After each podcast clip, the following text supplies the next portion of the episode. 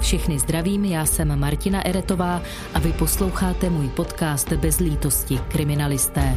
Podcast, který se snaží ponořit do co největší hloubky každého příběhu a mluvíme v něm s těmi, kteří ho skutečně nějakým způsobem prožili.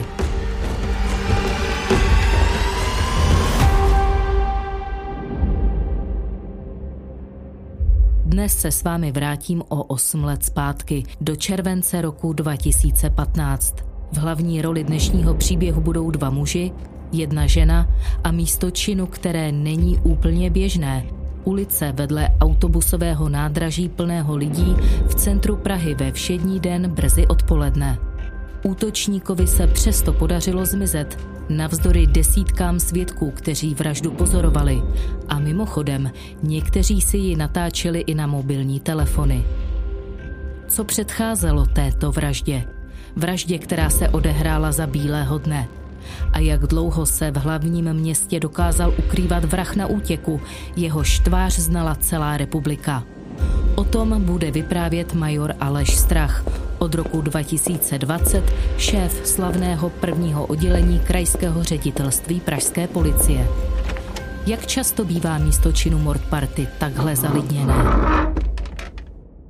Není to úplně časté, ale máme případy, které se stanou i vlastně na, na místě, které je frekventované. No, většinou jsou to případy tohle, toho typu, že je nějaké hádce a tady tohle to bylo specifické tím, že se nejednalo o hádku v opilosti. Ten pachatel potom se hájil tím, že byl pod vlivem eh, drog, omamných a psychotropních látek, ale i znalci tohleto ne úplně vyloučili, ale konstatovali, že pokud byl, tak eh, to nebylo eh, nějak akutní. 16. července 2015 bylo opravdu vedro. Že by právě to horké počasí zapříčinilo ty horké hlavy dvou mužů, kteří se dostali na Florenci do křížku,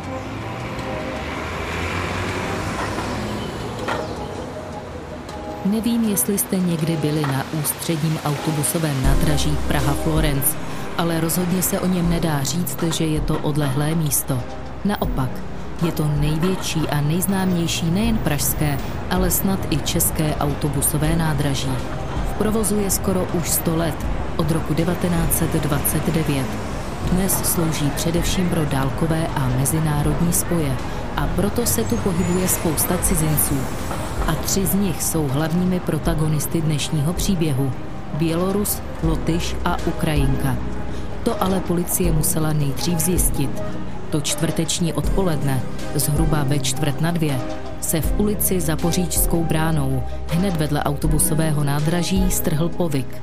Dva muži se poprali, jeden na druhého vytáhl nůž. Byla tam spousta krve. Lidé byli zmatení, jiní si potičku natáčeli na mobilní telefony. Někdo zavolal záchranku a policii.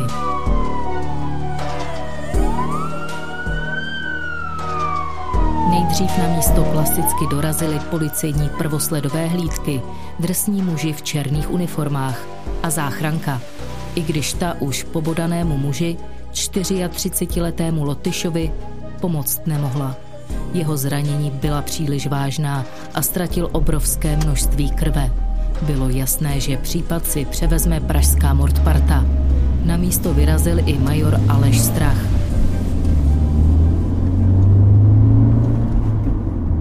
Když dnes na případ vzpomíná, vybavuje si především velké množství lidí, které práci kriminalistů na místě zvědavě pozorovalo.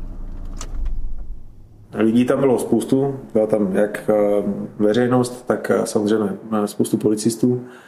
Ale jak jsem říkal, já si myslím, že v těchto těch případech těch větších závažných trestných činů se to ničím nevymykalo, akorát šlo o to, že prostě to bylo na místě, kde je jako větší frekvence osob. Samozřejmě bylo potřeba to místo ohraničit, tak aby tam mohly jenom ty pověřené osoby.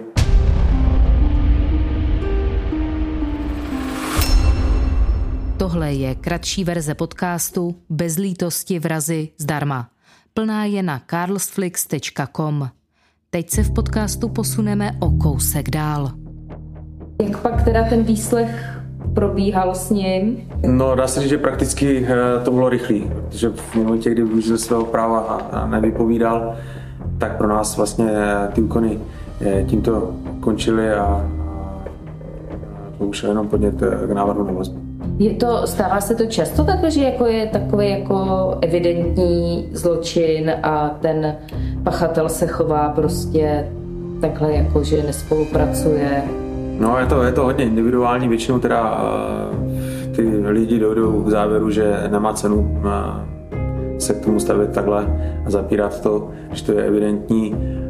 Určitou roli hraje to, že popíšou celou tu skutečnost, tak uh, je, je to pro něj forma nějakého jako ulehčení, že jim trošku spadne kámen ze srdce, jak se říká, ale je to individuální, není to u všech. No, takže za tenhle důkazní situace většinou ty lidi popíšou, jak tomu došlo. Uh, on prostě se k tomu postavil jinak. A říkám, pro nás to nebude nějak zásadní v tomhle směru.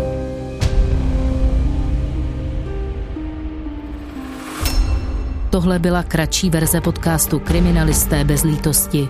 Pokud byste rádi slyšeli víc, neváhejte a klikněte na carlsflix.com, kde víc uslyšíte a navíc získáte nový exkluzivní True Crime podcast každý týden. Rozhovory nejen z vrahy, ale i s kriminalisty, psychologi, vězeňskými dozorci a podobně.